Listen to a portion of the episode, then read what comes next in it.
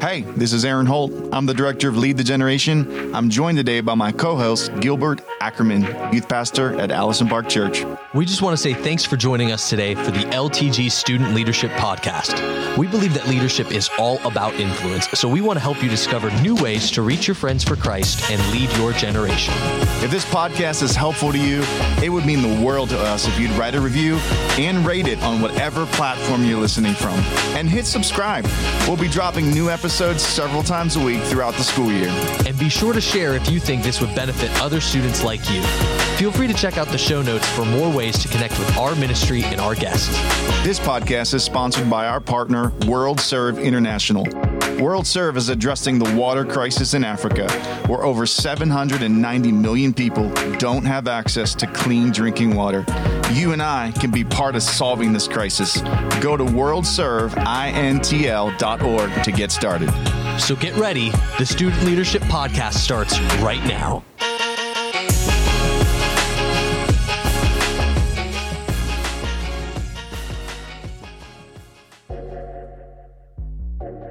Hey, students, welcome back. One last episode this week with our friend Andy Lynn. Andy, it's been great. This has been such a great week of interviews on the podcast. We're so glad you're with us one more time. I am glad to be here. You guys are awesome. Yes, this has been a good week. Now, here we go. One last question for you, Andy. Uh, we're going to travel back in time for this one, right? So, I want you to think of your 14 year old self. What is the most obnoxious thing that you consistently did as a 14 year old that now as an adult you're like, oh my gosh, I can't believe I did that? Like mine would be the, the lucrative amount of money I spent on Yu Gi Oh cards, like just excessive. uh, I would say I remember I remember asking my parents for money like on a daily basis. And like they, they wouldn't always say yes, but looking back, I want to say it could have been every day of my life as a 14 year old. And now that I have kids, I'm like, I really hope that like karma is not a thing and it just comes back. You reap what you sow, man. Yeah, I hope not. It is a thing. We just don't call it karma, but that's a that's a totally different theological podcast that we're working on. it's called reaping and sowing. What were you spending all this money on? Is what I want to know. That's what Gil really wants to know. You know, every fourteen year old asks for money, but what were you doing with it? Yeah, it, you know what? It was probably like everything from clothes to movies to video games. I mean, you name it. All it was like the second I got money, it was gone.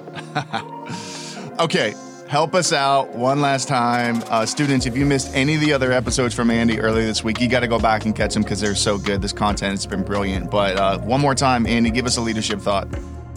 Yeah, so this would be the most important thing a student leader can do.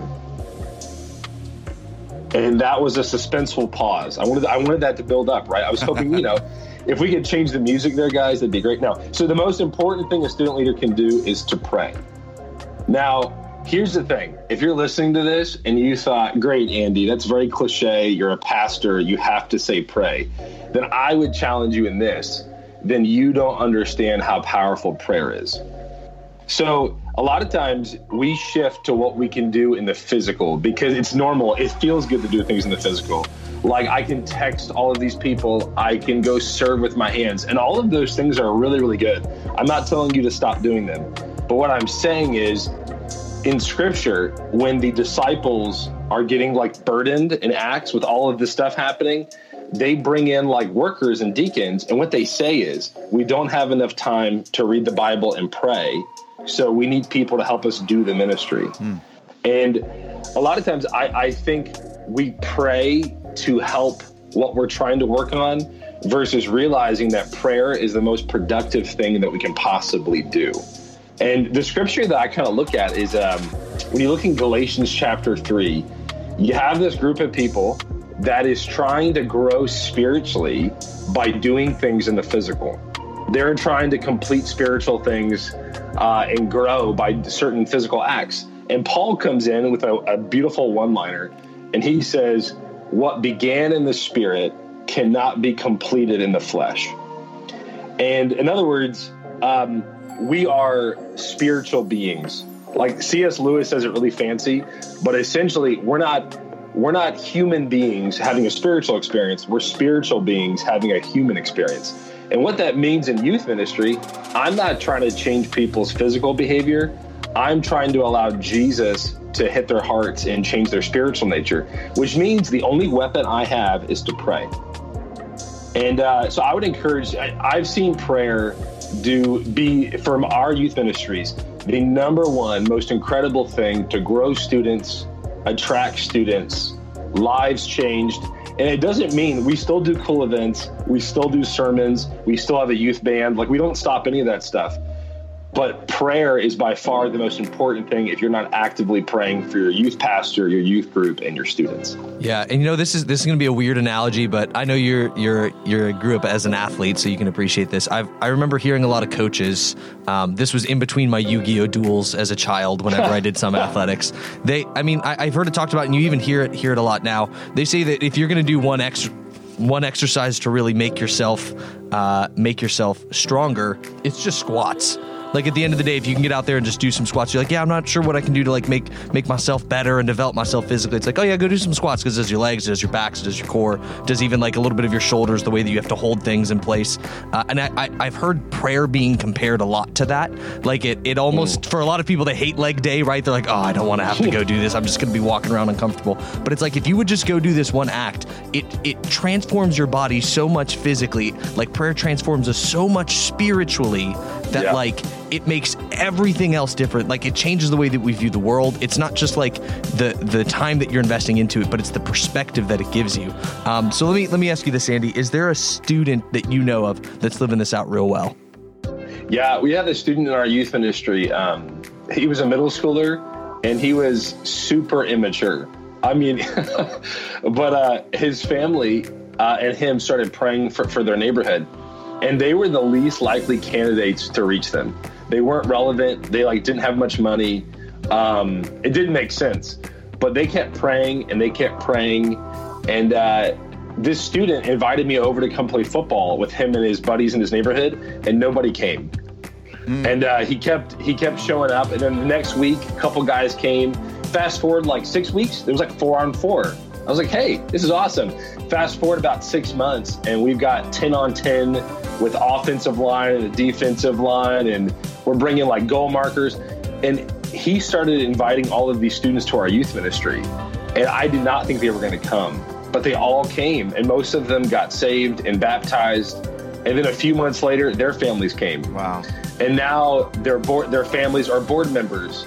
Uh, two of them became a youth pastor, one of them a worship pastor, and then one of their friends just became a Chi Alpha missionary. Hmm. So this one sixth grade boy prayed, just prayed. He had no discernible skill, but he he he not, not just prayed once, but he prayed over a couple years, and God not only answered those prayers, but he blew them up. Wow. And I think sometimes he's just waiting for us to pray and say, Lord, use me. Like, Lord, use my youth group, use my family. And uh, I think there's there's a harvest out there. And if you say, Lord, use me as a harvester, he will. He absolutely will. So good. That's so good.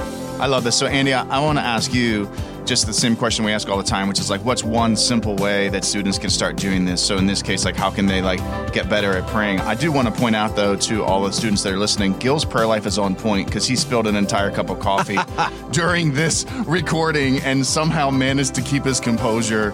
Um, but It's everywhere. Yeah, it's everywhere, but it's it's all good. Um, so, anyways, Andy, just practically for the student listening, how can they grow in their prayer life? Yeah, so it, it really is simple. Is I recommend starting off with it. I know people aren't morning people, but I would say morning, night, whenever you can. Just if you can begin to pray and don't pray. Here's the biggest thing. Jesus says this in Matthew six. Don't pray for what you want.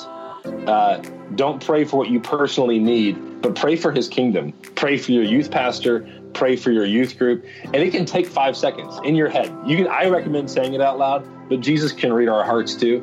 But today, I would say pray for 15 or 20 seconds, and expect God to fulfill His promises because He always does. So I, I love praying God's promises. Lord, make our youth group a place for broken people. Lord, give our youth pastor an anointing and, and energy. Lord, help our youth group to grow in health. Help us to become unified. Those are prayers that I think God is like, finally, they asked it. So I would encourage you today, take 20 seconds and ask it. Oh, it's so good. That's so good. Andy, thank you so much for being with us with us all week. If students wanted to be able to reach out to you and just connect with you or thank you for for speaking into them this week, what's a good way for them to get a hold of you? Yeah, the best is probably my email at Valley Forge. It is a underscore L Y N N at valleyforge.edu. It's a underscore L Y N N at valleyforge.edu. Um, or on Instagram, we are um, the uh, NJ Youth Alive. Either one's great. That's so good. So, students, we hope that this content has been helpful for you. If it has, connect with us, connect with Andy on social media. You can find us at LTG Conference or myself at Gilbo Wagons. You can find me at Eran Holt. So glad you were with us all this week. Andy, thanks for being a guest. Students, go lead your generation. Do it with passion for Christ and love for others.